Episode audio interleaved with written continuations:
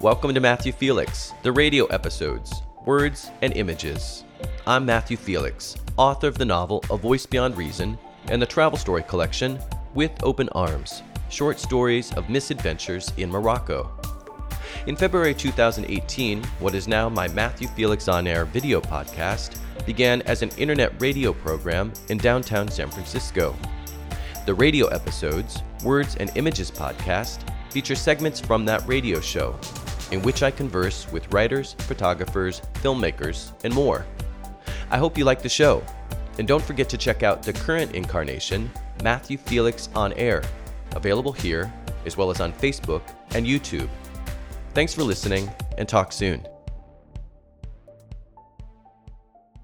Every October, the Mill Valley Film Festival welcomes more than two hundred filmmakers and sixty thousand attendees from more than fifty countries, including a veritable who's who of A-listers, including past guests Helen Mirren, Ryan Gosling, Glenn Close, Edward Norton, Uma Thurman, Sir Ian McKellen, and quite frankly, too many others to mention. Zoe Elton is director of programming for the festival. She is also a writer, interviewer, and cartoonist, as well as a tea drinker, book nerd, food appreciator, her words, and yogi. Zoe has learned model making, designed gold jewelry, and written and directed theater. More often, however, she writes about film and story making, and she interviews filmmakers and luminaries such as Dustin Hoffman, Ang Lee, and Viola Davis, both in print and at the Mill Valley Film Festival, and sometimes the Skywalker Ranch. Zoe also travels far and wide in search of films, from Berlin to Burkina Faso and beyond. In addition to planning this year's Mill Valley Film Festival, she is currently working on a book based on her interviews. Welcome, Zoe. Hey, thank you so much. Thanks for being here. So we're going to talk about the Mill Valley Film Festival. We're going to talk about Cannes. But first, let's talk a little bit about you. Uh, first off, I have a friend in Novato who has an accent like yours, but I don't know anyone in Mill Valley who does. So I'm wondering, are you from Novato originally? Yeah, actually Hereford, which is very far west of Novato. Just a little west yeah, and actually, of Novato. Yeah. yeah, Welsh borderlands. Welsh borderlands, yeah, okay. I came from, I came over to America thinking I would be here for a year, and that was decades ago. That was decades ago. Yeah. So you just, what, you lost your ticket back, or what Pretty happened? Pretty much, yeah. yeah. I lost my ticket and my will, perhaps, to go back. And, and your will the to go the back. The weather was a lot better here. The weather is better here than uh, than over there in Wales, yeah. for sure. Yeah. yeah. Um, but I think you were also going to go to Peru. Did, did, did Yeah, I kind of thought I would travel around for a year, go to, you know, hitchhike across America. What did I know? It was, you know, illegal in most of the states. Yeah, we don't really point. do that here. Yeah. You can do that in Europe still, mm-hmm. but not yeah, here not, so much. Yeah. Um, I did do a little bit here, but did you? it was yeah. easier at that point. Yeah. Um, as I said, this is a long time ago. Yeah, I thought I would go to Peru, come back, and then go back to England and pick up from where I'd left off. Uh-huh. Um, As it happened, I, I'm still waiting to go to Peru, and um, and to go back. And I go back. Well, you go back to visit. Yeah, I yeah. go back to England regularly. Okay. So one of the great things about working at the Mill Valley Film Festival is that I do travel for film quite a lot. Yep. So I will often route myself through England if it uh-huh. makes sense, and so I get a little time with the family and the friends. The uh, best of both worlds. Yeah, it's kind of great. Yeah, okay. Um, so that might explain the fact that you're, so you're from England, not Wales. Correct. Sorry, I don't know where that, that town is that you mentioned in the beginning. Her- and you mentioned well, the Welsh somethingness, and so I thought we were... It's on we the were, Welsh border. Okay, it's almost yeah, to the border. Hereford, okay. what is it, Hampstead, no, Hertford, Hereford and Hampshire, you know, in... Can you see the blank look in my eyes? Yeah, no I can. Idea. Let's not even go no there. Idea. Yeah. No Hereford, idea. Hereford is on the Welsh borderlands. Okay. Yeah. All right. Uh, but that might explain though why on Twitter I learned that you seemed sort of into the recent royal wedding. Oh my God, how embarrassing. Yeah, I was. I uh-huh. was. Yeah. I mean, bizarrely, you know, because I've lived in America, in California for so many years, I feel a little estranged from yeah. that part of my background. Yeah. So...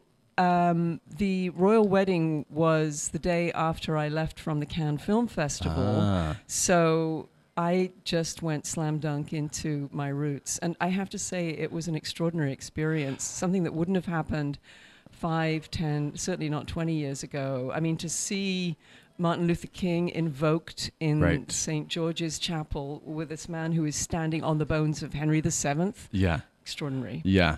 Your dog didn't agree, though. Your dog didn't agree, I don't oh, think. Oh, there was a picture do- that, on Twitter, yeah, my, and it seemed like there was some discord at home. I don't no, know no, if that no, caused. No, that, that was my that was my nephew's dog. Oh, Pixie. That was your nephew's dog. Okay. Yeah, the new dog. It's a it's a a rescue dog from Romania. Uh, from Romania. Yeah, so it may be that Pixie just didn't feel a lot of resonance with the royal family. Okay, so wait a second. We rescue dogs from Romania? Uh, to England. Remember, this is in England. To, oh, that picture was in England. You were yeah, actually yeah. in England I at was the time. In ah, at that time. Okay, I missed yeah. that part. You said it was the day after Cannes, but I hadn't made the yeah, no, connection I, that I you were en route back home uh, or something. I went from the south of France to London. Yeah. Uh, in time to be in England yeah. to... So you planned it to be there for the oh, wedding. Oh, I did, yeah. I wanted yeah. to be in England for the wedding. All right. So changing gears, um, what jumped out at me right away when I was reading about you was that not only did the Mill Valley Film Festival celebrate its fortieth anniversary last year, mm-hmm. congratulations, uh, but you celebrated your own fortieth anniversary with the festival, which is crazy. And again, congratulations. So you've been with it since the very beginning. Yes, I yeah. have. Yeah, um, Mark Fishkin and his partner Lois Cole and, and Rita Cahill were founding the festival, and I got involved in the very first year. And, you know, full disclosure, the Mill Valley Film Festival was actually the first film festival I ever went to. Yeah. Um, and got involved the first year, and in the second year, um, started doing the video programming. So Mill Valley was radical in that way. No other film festival, you know, had gone into the realms of what we would now consider digital cinema. Mm-hmm. Um, so at that point, um, I start. I created the Video Fest, which was sort of a sidebar at Mill Valley, mm. and really that programming tracked the evolution of what we would now call digital cinema. You know, it was everything from, we, you know, we brought in the people who were working with Francis Ford Coppola mm-hmm. on working and experimenting in on the relationship between thirty-five millimeter and video. Um, and we brought in people from NASA oh, wow. who were helping develop the technology that created, you know, the It, it was it was an interesting time. So NASA was involved with, with that, interesting. Well, yeah, because when people went into space, they wanted to take pictures, and they mm-hmm. had to figure out ways that they could transmit a decent quality picture. So they started developing the technology that filled in the spaces between the lines of video. You know, video is like a series of lines. Yep. So they created the technology that started intuiting how those lines should be, you know, filled, filled in. in. Uh-huh. So, yeah, you never know where these things may come from. Yeah, that's crazy. Yeah. So no one stays in the same job anymore for forty years. So what about, yeah, so what about the job itself has inspired you personally to stay put for so long? Well, full disclosure, one thing is, for the f I expect nothing less. Half of those forty years, yeah. I was also, I had like three distinct careers going simultaneously, and you've uh, kind of mentioned those. Uh-huh. um, I was writing and directing theater. Um, I was... designing jewelry, and then I was doing the Video Fest. So that's that's a part of the answer to your question. Um, I ha I've had a lot of variation on the themes. Um, but the other thing is also, you know, I mean, just thinking back to what I was doing for the first twenty years in, in terms of video, the work has changed. Yeah. And so although there would be times when I would think, no, I need to get out of this and do something else, first of all, it uses a lot of different talents, you know, so it's the kind of work where you're researching, you're writing, you're creating live performances. Um, the, you know, the, the, the flow of the year creates a lot of different ways that tap into a lot of different resources. Um, and then the other thing is, I, I've been able to launch initiatives about things that I'm interested in. Which we're going to talk about. Yeah, um, which would include Active Cinema and Mind the Gap and Viva El Cine. Um, you know, we've been able, you know, the, the shape of the festival and the tone of the festival is always changing. Yep. So um, that's one thing. The other thing is filmmakers are always making interesting films. Right. So the cultural conversation and the conversation about what is up in the world is always changing. Yeah. I, I find that fascinating. Yeah, so you never get bored. No. Clearly. Clearly no. never get bored. Uh, and one of the reasons, again, is because you get to travel so much. Yeah. And you're just back from Cannes, like I said in the beginning, in the bio, or I think I said that. I at least mentioned Cannes. Uh, so a place I also know well from living uh, one town over for a few months when I was working on my novel, A Voice Beyond Reason. And uh, you said again on Twitter, so you're, you might come to hate me by the end of this interview because I did look at your Twitter pretty, tweeting, or you tweeting, might stop right? tweeting, exactly, yeah. which I hardly even do. And so I was really excited when I saw, oh, there's actually some good stuff. I think you're the first guest that I've ever gotten anything useful from Twitter. Um, and you're one of the few people I actually want to follow because I, I really liked what you were tweeting. Um, but anyway, one of the things you said relative to this conversation was, gotta love Cannes, where fantasy meets reality, maybe. So I don't know if you remember what you meant by that, but either, regardless, uh, what do you love about Cannes, the festival? Fantasy meets reality. Yeah, maybe. I, I'm just... It was the maybe I, that yeah, kind of... I think yeah. that something had just happened, and I can't remember exactly what it was. Yeah, it wasn't clear from the picture, which uh, is why I was... Yeah, I think I, there was a picture of the red carpet, but beyond that... Yeah, yeah. There probably was a picture, and there probably was something going on, and it happens with such rapid fire there. Yes, yeah. There's that. But yeah, it is... Uh, Cannes is an interesting mixture of fantasy and reality. Yeah. I mean, it... Like, for instance, my friend's daughter, who is at Yale Graduate School, just made her first short film, which she brought to Cannes. It showed in the American Pavilion, um, and they gave her a prize for it. Wow. So you get somebody who's just made their first film who gets to come and experience the Cannes Film Festival in that way. Um, then, every day, there are people who line up with their um, their lounge chairs or their ladders outside the red carpet, and they watch the people. Yeah. And then at night, there is this guy who is a dead ringer for Robin Williams, uh-huh. who dresses up as Missus Doubtfire oh, every really? night. Really? And yeah, and and basically rides around on one of those like little Segways. No, not a Segway. Um, scooter. Uh, it's, it's sort of a, a, a handicap scooter kind of okay. thing. Okay. Yeah, yeah.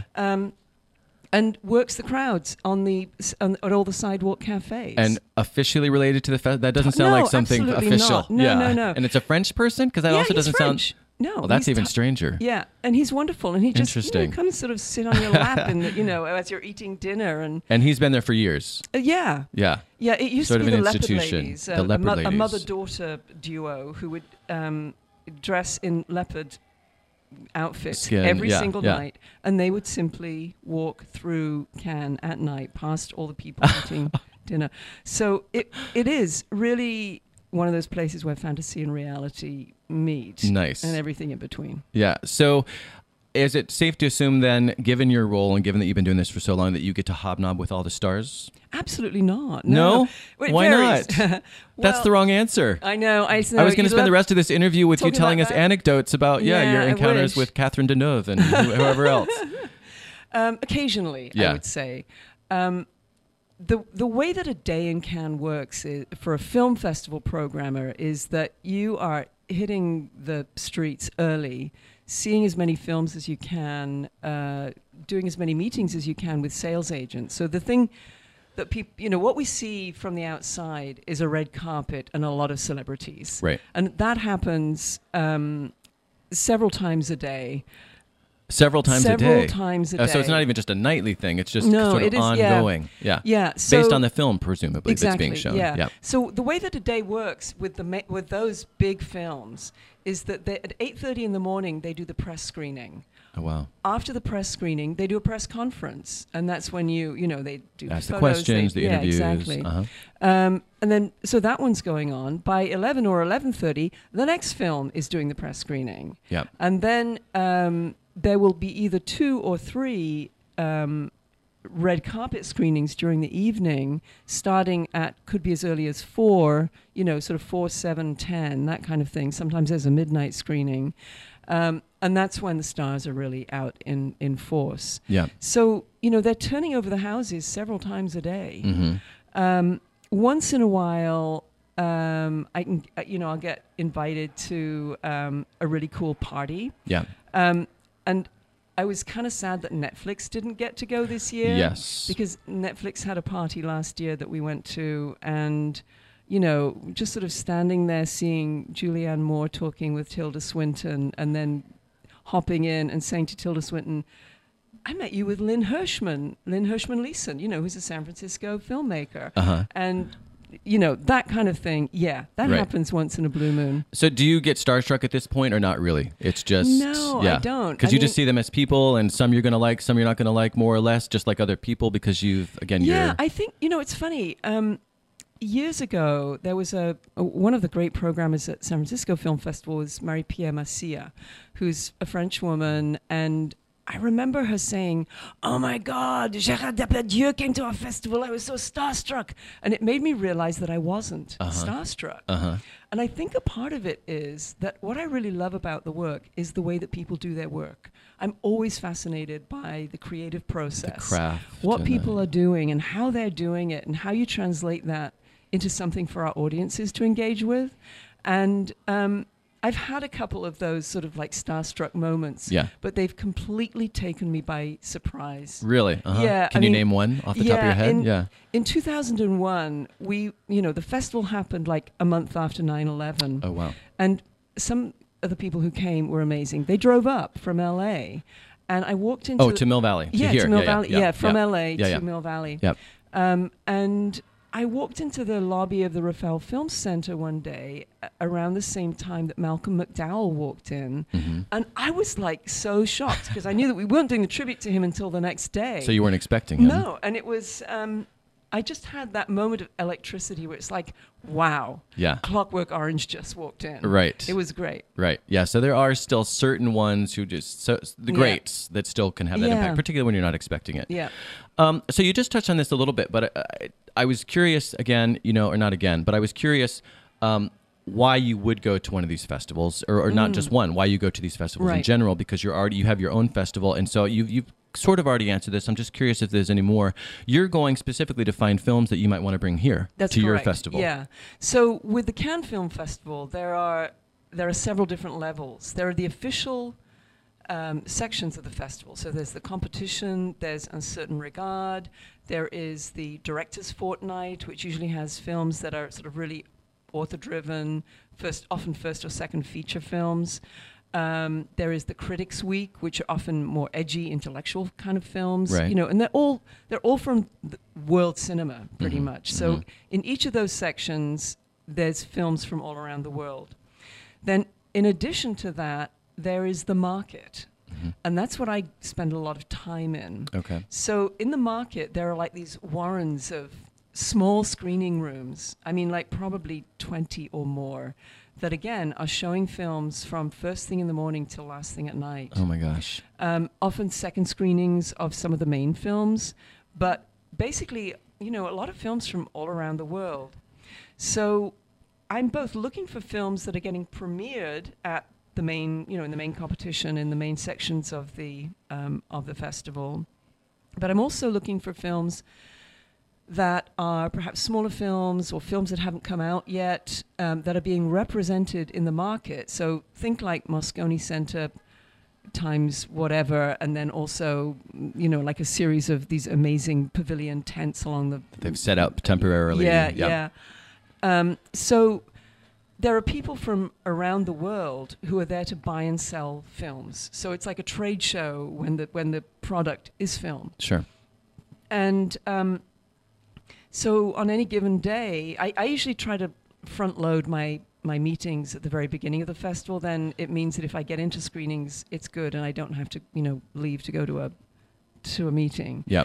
But so, you know, like on the first day, I met with people from Iran, from Brazil, from Germany, from France, and they're representing films from a ton of different countries, you know? Not even just their respective countries. Correct, uh-huh, yeah. Uh-huh. Um, so, um, like the Brazilian guy has films from mostly Spanish-speaking countries in Latin America, Cuba, because he lived there for a while. Um, so, in those meetings, we start to get a profile of what's happening in the world. Mm-hmm. Um, coming out of those meetings, we do follow-up, and we get links of the films that we've been talking about. And then the process now, as I get back, is really beginning. So with my team of intrepid programmers, we're previewing a lot of those films that have come from the sales agents. Do you ever have an idea before you go about the sort of films that you want to sort of try to track down, or does it not work that way? It really is about assessing, sussing out what the market is now offering and then making your selections that way. Um, good question. I mean, actually, it's a little bit of each, because yep. I think the thing is, um, with the sales agents, they, they often represent a really wide gamut of, of movies. You know, it could be genre, it could be... I mean, you know, films that would not work at a festival that basically shows art films. Okay. Mm-hmm. Um, so you actually have to go in with a pretty, you know, solid agenda. Um, and otherwise, you're going to spend a lot of time looking at films that are not going to work for this yeah. audience. Yeah. You know, I mean, the Bay Area audience is an amazing audience. Yeah. And they're pretty eclectic in their tastes. Um, but there are a lot of things that, you know, that might not work. Sure. So, yeah, we try to narrow cast a little bit to try and sort of home in on the things that we think would, would be helpful. Okay. Now, uh, you just touched on the fact that each year there are sort of trends happening and things happening in world cinema. So mm. I'm just curious, before we move away from Cannes, uh, was there anything, and, and we're going to touch on uh, your Mind the Gap initiative later, but I'm yep. wondering, um, and something related to that that happened at Cannes, but I'm wondering what other notable trends or happenings or work you might have stumbled upon mm. this mm. year at Cannes, just, just in brief, if there's anything that stands out. Yeah, actually, there was one interesting one that actually came out of a meeting I had with the Polish Film Institute, and um, this year they had more films that were coming out in, into, you know, the sections in the Cannes Film Festival than they'd had for years. Interesting. Um, one of them was um, by Pavel Pawlikowski, who made a film called Ida, mm-hmm. I D A, mm-hmm. uh, a few years ago. Um, and his new film is called Cold War, and God, it's exquisite. Yeah. I mean, you know, I mean, I used to think of Poland and Russia as being like cinema capital C, with those really exquisitely composed frames and, uh, you know, often stark and dark and, and truly wonderful. Yeah. This is one of those. Okay. Um, so, and and it also, it, it it's set in the Cold War in, um, you know, in Poland, and it's a, there's a love story and a romance, and um, and there's music as a part of it as well. So it just, I think it was kind of an exquisite piece of cinema. Okay. So yeah, Polish cinema is alive and well and kicking right back in. All right, awesome. Yeah. That's not one I would have necessarily thought of off the top of my head. Right. So that's that's that's good to see or hear. Uh, the last thing I would just want to say about the Cannes Film Festival, they had a, another groundbreaking program uh, that was called Nonstop Nespresso that you also seemed pretty excited about on Twitter. So I was just wondering, are you going to have something similar at Mill Valley? Because you had actually said that oh, on your Twitter yeah. feed, but I was thinking maybe instead Endless Equator? Keep it local? Oh, Endless Equator. That would be fabulous. Keep it local? Yeah, yeah, yeah. Yeah, yeah actually, we have worked with Equator. Have you? Uh, yeah. yeah. And, um, you know, obviously they've got a big presence in Mill Valley. They do, so, right yeah, in the middle. Yeah. They, yeah. That, and then I they're mean, just down the street. I think their headquarters are just down the street from your headquarters or from, um, I think they're in San Rafael, their headquarters. Could, yeah, so you guys well are actually be. close yeah, in, yeah. in lots of ways. Yeah, I mean, definitely local. I mean, yeah, you know, yeah, there's, yeah. A, there's a slight facetiousness in that, you know.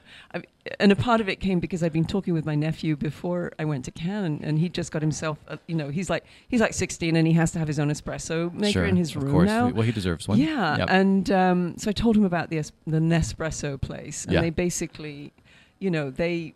I, They've used the film festival as a great way of spreading the word. Uh-huh. People come out of screenings, pile into there and get their coffee fix. And it's I free, mean, I'm guessing. It's totally free. Right, so of course, I mean, yeah.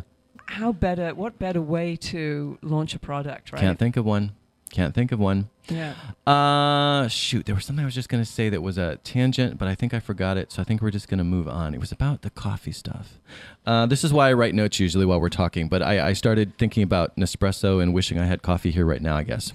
All right, so let's transition away from Cannes. Oh, no, that's what I was going to say. Okay, so I read the other day, she's looking at me like she has, how, how did you just make a connection there? I don't see a connection. I read the other day, way before I was planning for today's show, that it's Cannes, not Cannes. But right. I speak French, and I would say Cannes just the way it's written. But is it actually Cannes? Am I saying no, it wrong? You, no, because you're saying Cannes, I noticed. That's can, why I'm curious. Yeah. So if you think about French French, yeah. there is no R sound in French. Hmm. Think, if you can come up with any one other French word that has uh, that says R, you... Okay. Now, interesting. If you think of C A E N, Cannes, C A E N. Right? That's...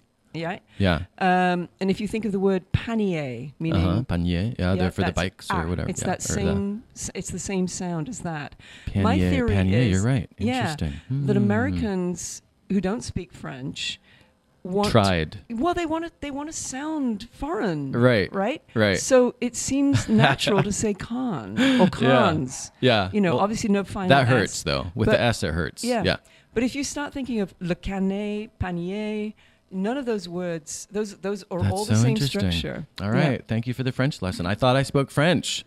I kind of do, ordinarily, but yeah, okay, interesting. All right, Cannes. From now on, it's Cannes. Uh, we're leaving Cannes behind. We're going to move on to the Mill Valley Film Festival. But before we do, I just thought we should probably mention that uh, the film, the Mill Valley Film Festival is actually presented by the California Film Institute. Correct. Can, so you, can you just give us a brief idea of what, of uh, what that, that organization is? Yeah. Is? The California Film Institute is like the umbrella nonprofit um, of several different projects. So Mill Valley Film Festival is the longest standing of the projects. Um, the Rafael Film Center is now... is one of those and is now heading towards its twentieth anniversary. Congratulations. Yep. Um, the we have C F I Education, so we have a very vibrant education program, and uh, we have a fledgling distribution arm that is now, I saw that. Yeah. yeah now working to um, start help distribute some of those get films. Get the films out there. Get, yeah, that need yeah. to get out there. Exciting. Okay, well, let's talk now, finally, uh, about the festival itself, about your festival and not other people's festivals. Um, can you tell us just a little, you did touch on this a little bit in the intro, but can you remind us sort of when it got started? And I don't think we talked about this earlier, but how it's actually grown over time, because it's mm. really impressive how much it's grown. Right, yeah.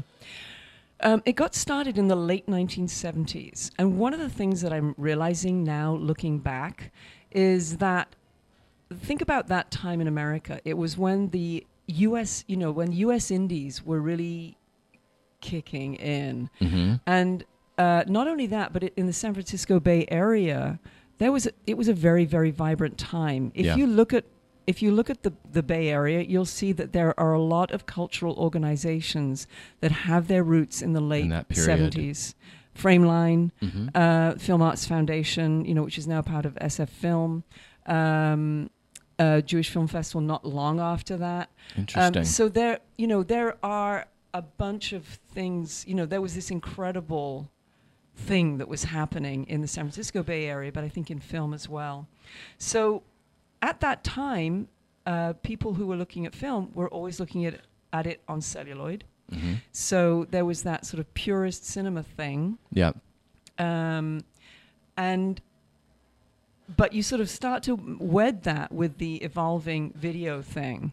So in its early days, Mill Valley Film Festival was like like a, a long weekend, and it focused on films from the San Francisco Bay Area, you know, docs. It, uh, everything that exists in the structure of the festival was there in a small form in that. The very beginning. In the very beginning. So there were tributes.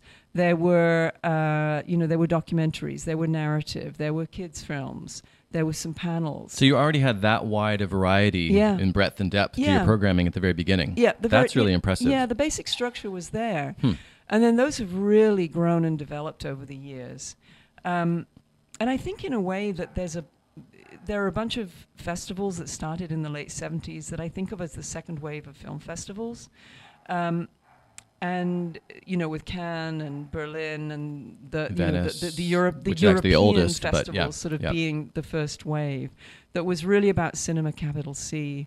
And I think that what happened in the late seventies in America is that cinema started to change shape.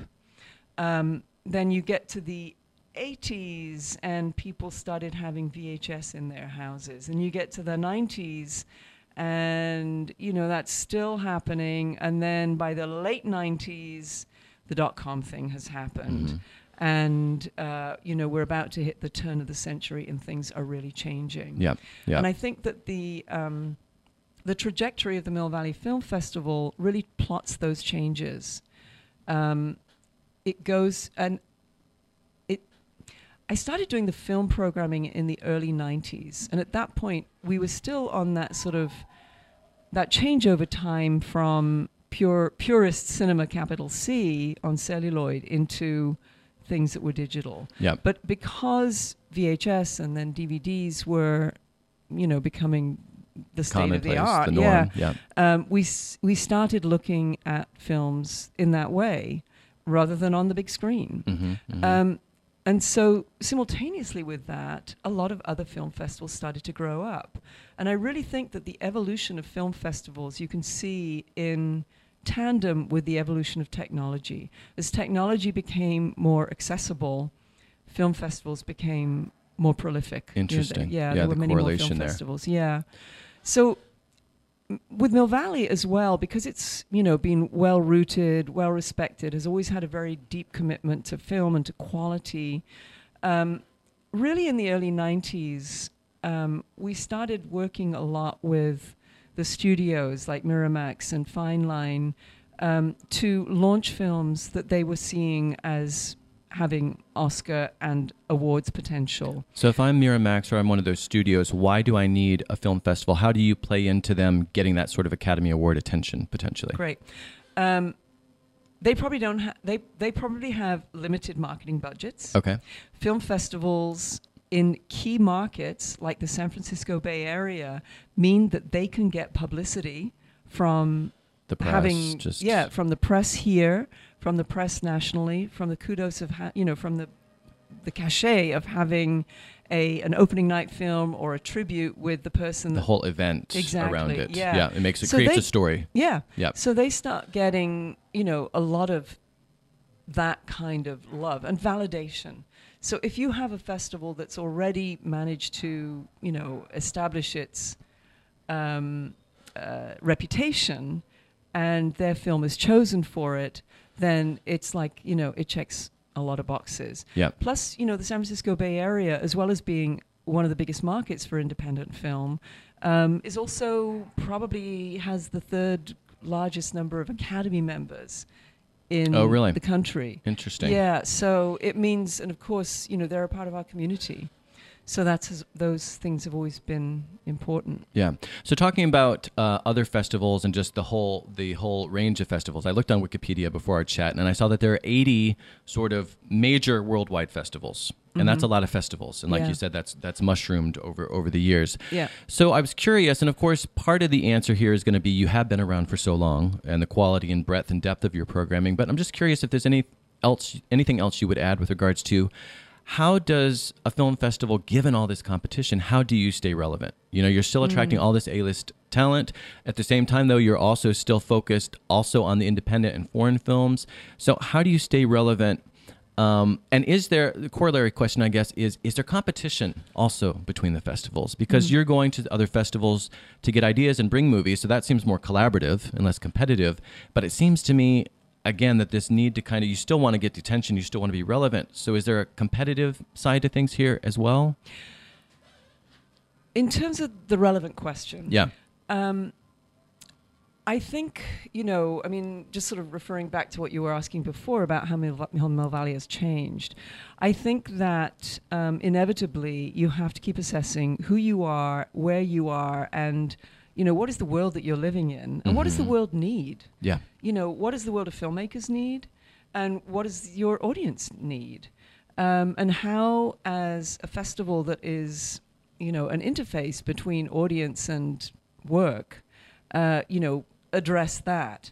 So I think that there's always, I mean, I think that there's a core sensibility, and the core sensibility is about the quality of the presentation, about, mm, you know, making sure that filmmakers are having a great time and that you're really want to come yeah yep. supporting the launch of their films, because that's a big commitment. You know, I mean, you're you're taking care of somebody's baby here, right, you know, right um and then in terms of competition between festivals, yeah you know, I mean, I would say, like, one of the things that I've always thought is amazing in the San Francisco Bay Area is that we have S F Film in the spring and we have Mill Valley in the form, fall. Mm-hmm. So you have these two world-class events that, you know, that really show off what's the, gr you know, what's world class greatest sure. stuff. Yeah. Or the Bay Area, yeah. you know, yeah. ac across the trajectory of the year. Um, and, you know, we've always had a good relationship with our colleagues there. Mm-hmm. Um, in terms of competition, you know, between us and other festivals. Sure. Um, I mean, that would really be for, you know, individual films in October. So then okay. you're looking more at other films nationally. Yeah. So for instance, the New York Film Festival used to be a little bit earlier than us and is now right on top of us. Oh, the interesting. The London Film okay. Festival mm-hmm. used to be in November and now is right on top of us. Ah. So the way that we work with that is really, um, I mean, essentially it's collaboratively, but it's via the Um, but via the distributors. Okay. So we will look at, um, you know, when a New when the New York Film Festival is showing something, and we'll, you know, w we'll know that the the talent, the the director, the actors, whoever, will, will likely be there, and we schedule, you know, so that we can share talent, basically. So they might get on a plane and come and still be able to do both festivals, oh, for yeah. example. Yeah, yeah, yeah, yeah. Okay, interesting, yeah. interesting. And that we've done for years. Okay, yeah. All right, so it is more collaborative then. That's good to hear, yeah. I guess, yeah. Well, and, it, you know, again, this is like, this is about service to art, you know. Right. So if you're going to do that, if you're going to be competitive, it can get ugly out there. It can get. Well, I'm glad. I'm glad to hear that it doesn't sound as if it does very often. Yeah. So, I was going to have you talk about, because you guys, again, you do have such an extensive offering, and so I was going to have you talk about some of that. But what I'm going to do instead is I'm going to run through the list, and then we're just going to focus on two of your um, most, not interesting, but two of the, I think two that I think are near and dearest to your heart, perhaps okay. somewhat. Um, so you've got U S cinema, yep. you have world cinema, you have Viva el Cine, which showcases prize-winning uh, Spanish language and Latin American films and stories.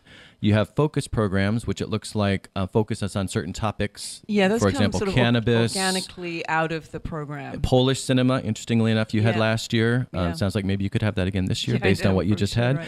Uh, then, of course, you have documentaries. You have Filmhood, which is uh, primarily or oriented towards children, teens, and young adults. You have shorts. You have music. And then, uh, in the interest of time, now we can talk about the other two. Um, uh, let's talk about Active Cinema for a couple minutes, mm-hmm. and then I would like to talk about Mind the Gap, because that's yeah. really important and relevant to what's going yeah. on in the big picture today. So tell, tell us about Active Cinema. Yeah, Active Cinema started about ten years ago. So it's, we, we consider that an initiative, um, and it's really created to connect the dots between films that are intended to make change in the world and audiences who go to see them and then say, what can we do? Yep. So what we've done through the years is to work with filmmakers to, um, we create a, so when they do their Q and A, there's a slide that comes up on the screen with, uh, you know, bullet points of what you can do.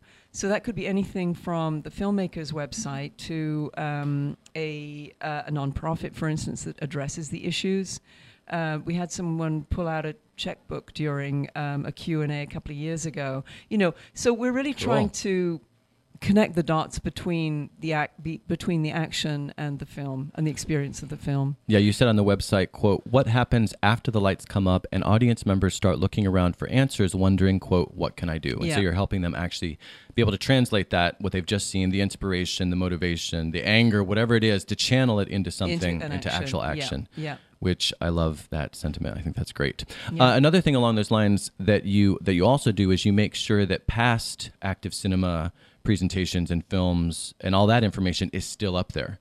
So it's not just about yeah. this year's Active Cinema. Right, yeah, because, you know, because we're launching films, because films are coming out for the first time, um, a couple of years ago we started, we went back to some of the filmmakers who'd been in the Active Cinema program to see how they were doing and what they were doing. Oh, interesting. You know, because you don't know what the impact is going to be unless the film has been out there in the world for a few years. Yeah. And um, because it's getting, you know, it's taking its first steps at Mill Valley Film Festival, you don't know, you know, what the impact will be. Yeah. So, um, you know, we're really trying to keep that work going and try and make it a little deeper. Yeah, and just know for yourselves as well, is this program, is it actually having the impact that we're hoping it will have? Right, Are yeah. people actually taking advantage of these suggestions and yeah. these these uh, resources right. to make some change? Yeah. So interesting. Uh, the other thing that I wanted to mention, so at Cannes, going back, or Cannes, see now I have to change it, yeah. at Cannes, uh, per the Hollywood Reporter, eighty-two stars and executives took to the steps of the Palais to symbolize the number of women who have been featured in the festival's competition over its seventy-one year history. Quote, on these steps, to, this is from Cate Blanchett, who presided over mm. uh, this year's festival. Quote, on these steps today stand eighty-two women, representing the number of female directors who have climbed these stairs since the first edition of the Cannes Film Festival in nineteen forty-six. In the same period, one thousand six hundred eighty-eight male directors have climbed these very same stairs. Okay, so that's eighty-two to one thousand six hundred eighty-eight. In the seventy-one years of this world-renowned festival, there have been twelve female heads of its jury. So that's twelve to seventy-one. And then the prestigious Palme d'Or has been bestowed upon seventy-one directors, too numerous to mention by name, but only two women, Jane Campion, who's with us in spirit, and Agnes Varda, who stands with us today, said Blanchett. So the Mill Valley Film Festival was already thinking about this a couple years ago. In two thousand fifteen, you started Mind the Gap. Right. So can you tell us about yeah. that? Yeah. Um, you know, I think the root of this, for me, also goes back to theater. I okay. mean, years ago when I was working in theater, um, there were a group of women here in San Francisco who were trying to start a national women's theater. Um, and a lot of the theater work that I did, um, you know, ha- I mean, I was, I, I kind of wanted to rewrite history from the female perspective. So it's, it's, you know, it's something I've been thinking about for a lot of years. Um, Mind the Gap, as you say, started in twenty fifteen, and it came out of, um, we'd done a panel in twenty thirteen with Stacy Smith, and she's the researcher at U S C's Annenberg School who has been docu- you know, has been researching the numbers mm-hmm. here in okay. America, compiling the statistics yeah. and all that. And yeah. what was really striking on the two th- the twenty thirteen panel was the nu- were the numbers that she had had from that time. Basically, directors in Hollywood, or hired to make Hollywood films, let's say, hover around like, you know, five, six, seven percent. And the light bulb that went females. off... Females. Females, right. yeah. Thank you. Um, and I, the light bulb went off for me because I'd done a panel in the early nineties before Google, and somehow I had, you know, got the research then, um, and found that in Hollywood, you know, around five or s- five, six, seven percent of women were were directing. Right. It's, so. Yeah. It's astonishing. The, the I mean, those, the numbers, numbers are astonishing. Changed, yeah, you know, and they haven't changed, no. or they hadn't changed in yeah. all that time. Yeah. So what w- I wanted to address at the film festival is how a film festival can actually support change, what we can do proactively to start shifting things and to start pushing the needle upwards. Right. Um, Using we, the influence that you do have. Yeah. Right. Um, so we. committed to getting to fifty percent women directors by twenty twenty. Um, there are a lot of other organizations that are doing similar. You know, um, it's a you know it's an easy graphic for people to do. Um, for us, for our fortieth anniversary last year, uh, we were aiming for forty percent, but we exceeded that and got to forty-four percent. Excellent. Um, and what we found as programmers is that really what it takes is Um, you know, really addressing what you're seeing, looking at the way that's, you know, there, there are two things that we're looking at. The one is just, is are the numbers. You know, how many directors, how many producers, how many writers? And then we're adding in this year uh, cinematographers and editors, just okay. so that we can start tracking that. Sure. Um, but we also start looking at story and how stories are told. I was going to add that because I loved that part of it. Of that, yeah. You know? Yeah. And that, I think, is the deeper work, because if we can start to see how we see story and how we receive stories, then um, we can really begin to recognize that in ourselves and recognize our biases. Yes, you know, and we, change them. Yeah, hopefully. We all have biases, sure. all of us. There's no two ways about that. We're almost out of time, but the other thing I wanted to add relative to this, because um, you talked about how it's also about the story, which yep. I loved, but then you also decided to uh, expand Mind the Gap across the organization. Correct. Your yeah. organization. Right. So can you speak to that really quickly? Because I yeah. thought that was another great angle yeah. on it, right? Yeah. Um, one of our advisors um, is Tiffany Schlein, who, did, for instance, who did a fifty-fifty day program across the world in something, I don't know, tens of thousands of organizations across the world signed up to look at women leadership. So we were one of those organizations, and we did that with our with C F I Education. So we had a day at the Rafael Film Center. So you know, so we're bringing together the film festival, our education program, and our theater. Yeah. We brought in high school kids. Oh, great! And we did a day that looked at um, women and film. Oh, fantastic! Yeah. Fantastic. Uh, you also have a summit, so just tell us about that and about the quick and dirty version of that, because it's a Mind the Gap yeah. summit. Mind the Gap summit. Wait, is that what you were just talking about? Was that the summit? No, no, that wasn't no, the summit, no, right? No, that was okay. the education yeah. program okay, interface. Right. Yeah, I thought, but then I realized. Wait a second, yeah. did she just tell me that? no, no, I didn't. Okay, it's yeah, right. okay, great. Um, we did a summit last year. Um, we're doing one again this year, which will look at um, conscious inclusion. A lot of a lot of. Talk is given to unconscious bias, which I think mm, is mm-hmm, we all mm-hmm. have, you know, sure, we all do. Sure, I don't. I've actually worked through all mine, but I understand that a lot of people do still. Sure, sure. Um, so we're going to look at uh, unconscious bias, and um, we'll have conscious a conscious inclusion. Con- sorry, yeah. yeah, conscious inclusion. Thank you. Um, and uh, we'll have a day-long summit on Saturday, October the sixth, two okay. days after the festival begins on October the fourth. Okay. Um, We are already lining up what I think will be an incredible day of people both from film and tech, um, and there will be an interface of uh, speakers uh, who will be addressing, you know, the, the great divide, sure, and how to bridge it, mm-hmm. um, but also looking at uh, some of the things that happen creatively in film. Fantastic. So it was a pretty amazing summit last year, sold out very quickly. Okay. Mm-hmm. Yeah, so um, that's happening Something again. to look forward to. Yeah. yeah. Lots of fantastic things going on at the Mill Valley Film Festival. And you said, again, that starts October fourth this year. It goes for eleven days. Yep. through the fifth, the fifteenth. And I'm just going to throw out a few links here. The link for the festival itself is M V F F. So, you know, M Mill Valley Film Festival, M V F F dot com. On Facebook, it's Mill Valley Film Festival. You can also look at the California Film Institute at C A film dot org. And if you would like to know more specifically about Zoe, her site is zoe elton dot com. Thank you, Zoe, for being here. I would love, by the way, if you get closer to the date, you may be too busy, but if you want to come on and talk about this year's festival, because it, great, it yeah. was a little early to do that, yeah. um, but I'd love to talk about that and lots of other stuff that we didn't get to today. So that'd be super. Thank you very much for being here. Thank you.